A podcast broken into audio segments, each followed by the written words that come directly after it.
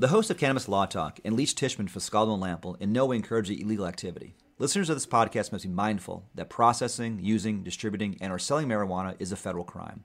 And in no legal advice given herein is intended to provide any guidance or assistance in violating federal law, nor will it provide any guidance or assistance in complying with federal law. Please also note that nothing in this podcast is intended to be deemed advice regarding the federal, state, or local tax consequences of engaging in any business in the cannabis industry.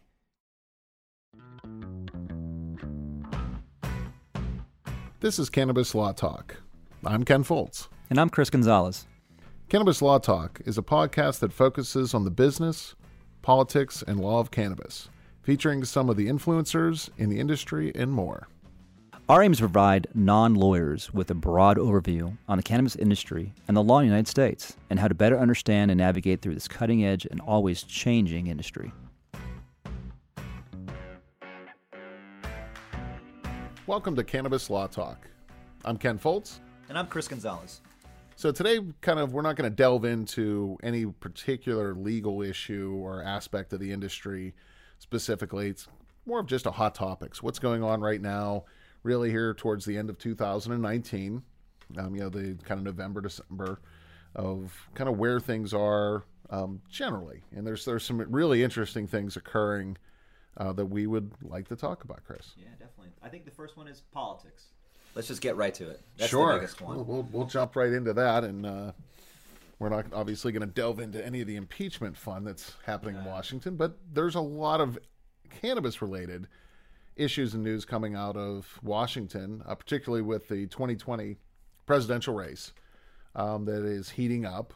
Um, and one of the fascinating things is actually just a couple days ago, somewhat of a surprise to me was that the leading, currently leading in the polls candidate or uh, for the Democratic Party, Joe Biden, uh, came out with a opposition to legalization. Yeah, it was very cannabis. surprising to some extent. I didn't think, in light of uh, what had happened and what's going on from a global standpoint and domestic standpoint, that that would happen. I think that uh, it, was a very unique and unexpected reference. Yeah, I, I absolutely agree. You know, coming I come from a political background. I worked on the Hill in um, Congress, um, and you know, it's kind of like the mafia. Once you're in, you're always in. So you, you're always tied into that system. Uh, that shocked me when I saw that. I was like, "Wow, is that dumb?" I just from the pure political perspective. I mean, I, I, the gentleman, I, I respect the vice president and his positions, uh, but from a pure political perspective, 78% recent polling data, 78% of registered Democrats approve legalization. It's I mean, that's like- a pretty astounding. That's a huge number. That's more than I expected. No. I thought it'd be maybe in the 50s, but Yeah, uh, I mean, told me even, even morning, interestingly, even on the, the Republican side, they're over 50% now. Yeah, no, and in during the debates they had um, what was the last debate sometime in October I think it was or when it was. Mm-hmm. Um, a few of the candidates on the on the dais, we'll say, had some comments on it, I and they were asking some questions, which took a different approach from it. I mean, Beto O'Rourke had said, and I'll, he actually tweeted something about it. He said, "Imagine if instead of prescribing our veterans opioids, we could prescribe them marijuana because we made it legal in our country. Let's hold drug companies responsible for the opioid crisis and end the war on drugs." I thought that was a very unique comment. Yeah. Regardless, of, regardless of your opinions on, on, on the cannabis world, Right. but the opioid wo- world is frankly out of control. I have first experience in that. Um, I have my father-in-law and brother-in-law are physicians, and they're very holistic in how they approach their practices. Um, not really into prescribing drugs per se, but unfortunately, I've watched people that I've known very closely, and unbeknownst to me, which is crazy, be hooked on uh, an opioid. And I've actually cons- and said to those people, "Hey, why don't you consider marijuana?" In California, obviously, we got the ability to to get medical and recreational, and the the people are actually looking into it now. So I find that comment by O'Rourke uh, unique. You know, another one, obviously, the, the the most famous one probably might be Bernie Sanders and. uh, during the debate, there was a reference made uh, that said about asking about his health, and he says, you know, to the extent essentially, he said, "I'm feeling great. I feel wonderful." And I think it was Booker might have been on the thing Yeah. as well. Senator Sanders is is uh, are you in favor of, of medical marijuana? Uh, I want to make that clear. What's your position? He goes, "I'm not on it tonight." And I thought that was pretty pretty funny. I thought that was pretty in- insightful. Um, Oh, and so Cory- we supported it. And Cory Booker's one that has talked about, um, you know, from being from Newark, uh, the significant social impact. Oh, yeah. that sort of the war on drugs and particularly marijuana um, has had in that community. You know, the the jail sentences. You know, particularly you know the states that have tried to be hard on law. You know, from California, from where you're, where you're from, the, the the impacts like the street, the three strike rules.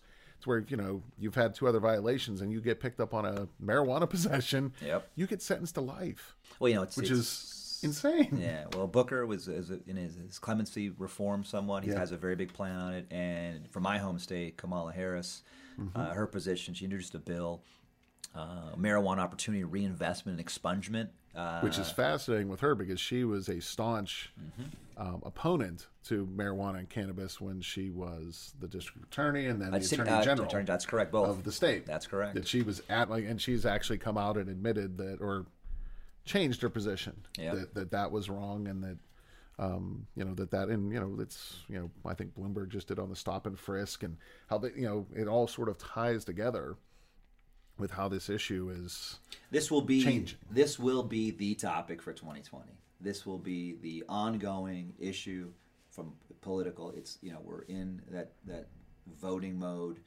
We're in that vote. Sorry about my mic was a little far away from there. We're in that voting mode, and we're going to be in that voting mode for the next basically 11, I, think 12 months. you know it's the irony. Think about this: the the perspective of how it has changed from Bill Clinton to where you know the absurd comment of, well, "Yeah, I smoke weed, but I didn't inhale." Right, right.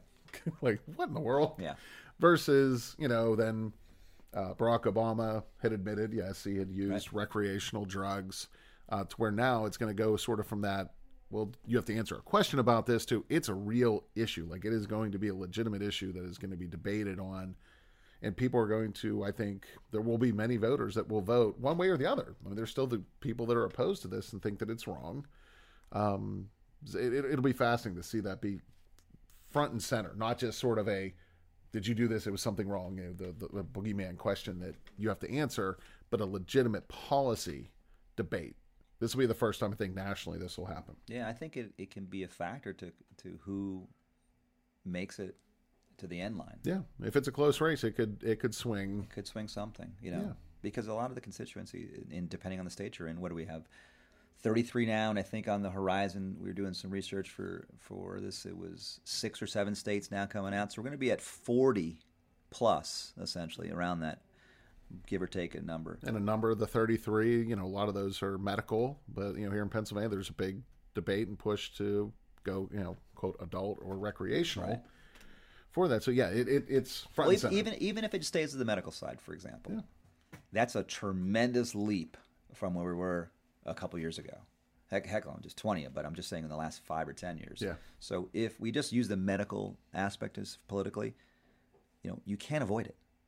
I, I heard it was a you know political prognosticator, someone that was talking about this issue, uh, because you know President Trump was opposed uh, to legalization, and his initial uh, Attorney General Jeff Sessions was adamantly opposed and had some rather unique perspectives on cannabis and how evil it was.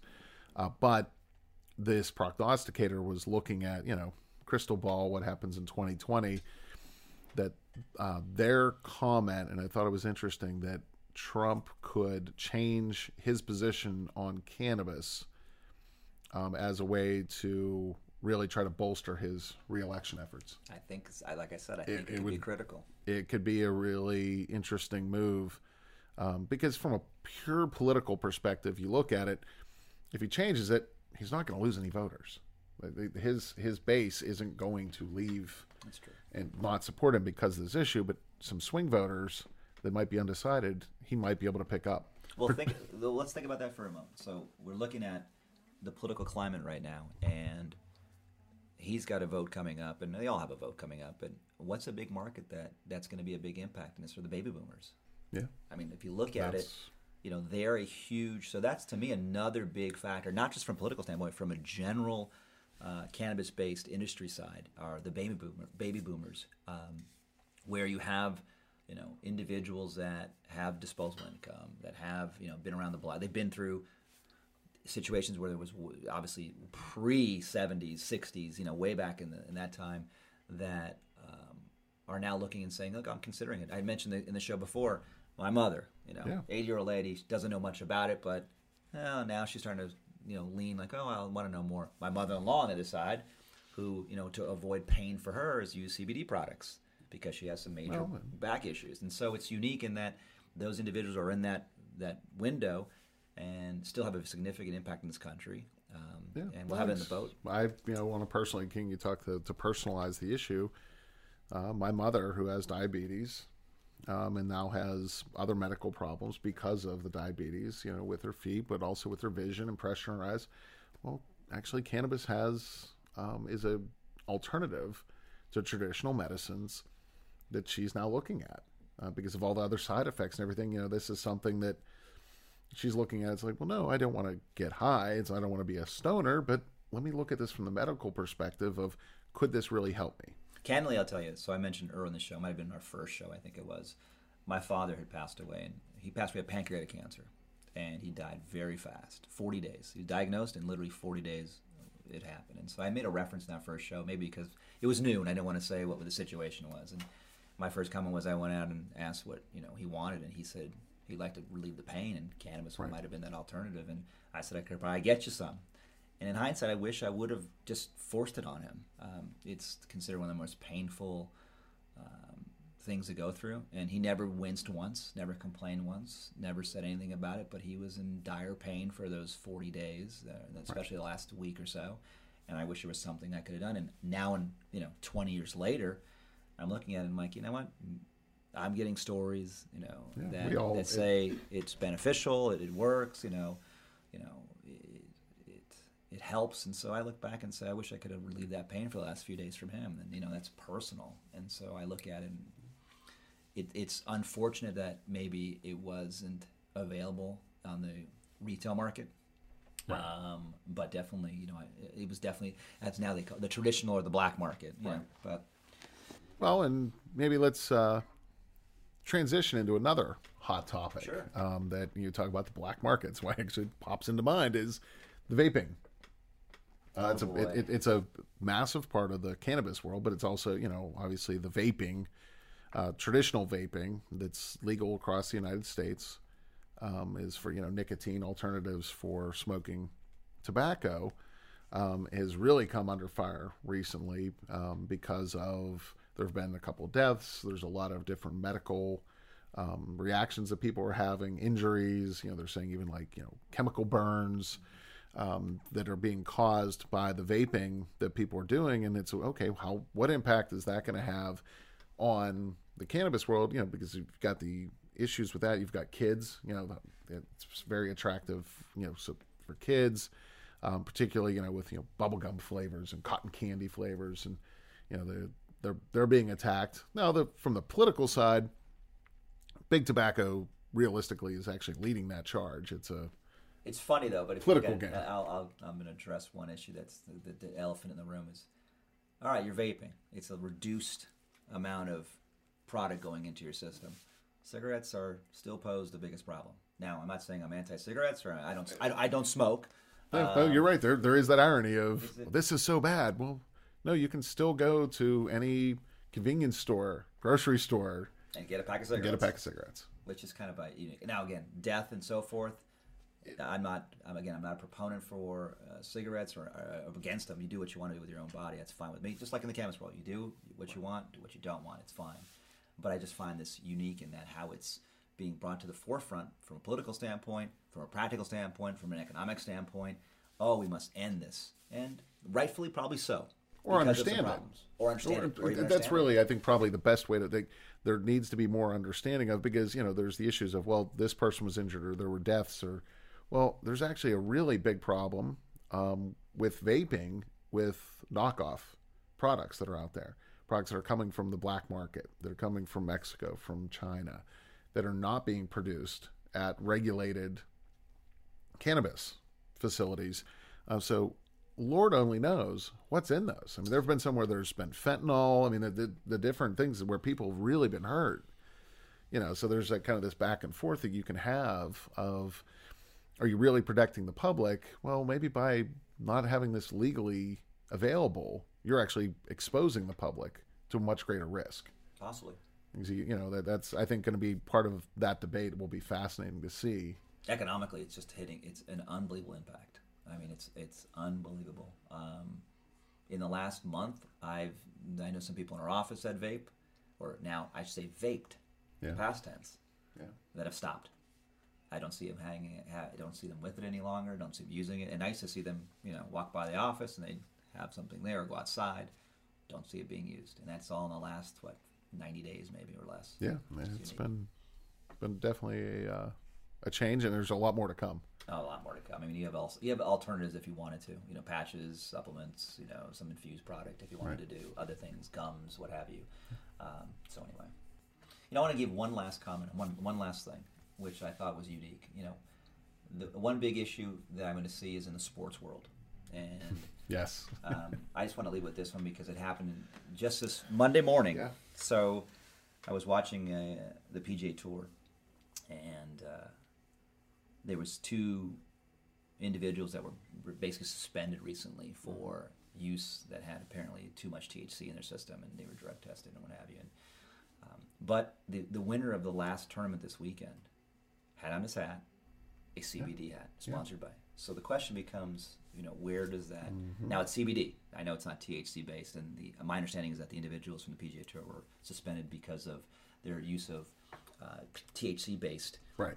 uh, product. But you know, we're we're getting to the point where sports is now dealing with this. The former NBA commissioner David Stern has gone on the record, I believe, to say that his ban, the ban on, on cannabis should be addressed in the next uh, collective bargaining agreement negotiation. Um, Well, and supposedly in the NBA they really don't test for. It, it's a it's it's not written into the CBA, but it's an unwritten rule to where they're actually not testing in the NBA any longer. Um, because if you look at from a professional sports franchise, um, they are well over fifty percent of the professional sports franchises are now located in jurisdictions where cannabis is legalized, either medically or recreationally. Um, you know, so how how you know that that testing does it really is that something they they should be concerned with? Again and the, the debate goes back and forth with you know well you don't test for alcohol use. We don't. it's now legally permitted in those jurisdictions. Some it is not. Um, also frankly you know you can actually get exposed to thc without smoking it That's now. correct. or you know because it's more readily available um, in the community that you might get exposed or you know there's the folks you were talking about there's some of them that have had some problems because they've used cbd products that were supposedly thc free Or, or redu- under the under the federal level. under the federal Which level is, by the way, the, so on the federal level is point zero point three percent. If it has anything above that, it's considered uh, uh, a Schedule One, essentially. But you know, if you're using that product frequently, you can still have it build up in your system. It's again, it's different, very different than um, alcohol, to where there's you know very limited time that it's in your system. It get, gets flushed out easier. It actually builds up in your system, um, which gets into a whole different issue of testing for employers and everything. But in the sports world, you know, um, this past year, 2019, at the Masters, you had uh, Phil Mickelson and Tiger Woods chomping on CBD gum. Yeah, that's amazing. I didn't even know And that. people are like, well, "What's this?" Like literally, these this you know pe- people that love golf have been watching them play for almost thirty years, you know, twenty to thirty years on the tour, and it's like, wait a minute, these guys have never chewed gum before. what are they doing? They're chomping away, and that's you know, and it's it's it's unique. I could see why. I mean, in, in Tiger's case, he's got multiple surgeries. Um, in Phil's case, he's getting a little bit older. I know he's had some issues. his arthritis. His arthritis is Yeah. correct.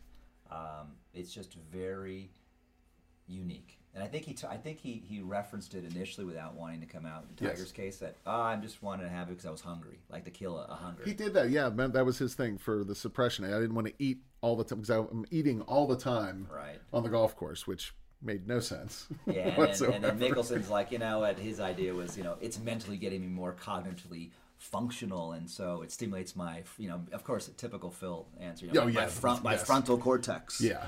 which is, you know what? To each their own. If it's- it's going to give him an advantage, and if I remember, Tiger won the Masters this year, yeah, yeah, he did okay. so can't say anything. Oddly enough, he didn't. He wasn't chewing gum at other tournaments, which I hey, I I, know- figure that he would stick with it if it if it won. That makes you wonder what the PGA said to him. Yeah, You wonder. So anyway, anyway, well, everyone, we just want to give you a little update on what we think is coming up down the pike for 2020. A little insight from our hot topic views. Where we're going to plan on doing some more of these throughout the broadcast, which are a little bit different than your typical uh, meat of the uh, shows. We thank you for listening, and this has been Cannabis Law Talk. I'm Chris Gonzalez. I'm Ken Foltz. Weed Need to talk. That's our show. Thank you for listening to Cannabis Law Talk. You can reach us at cannabislawtalk.com or on Twitter at Cannabis Law Talk. Or you can also write us at cannabislawtalk at leechtishman.com. That is L E E C H T I S H M A N dot com. This is Chris Gonzalez. This is Ken Foltz. Talk to you soon.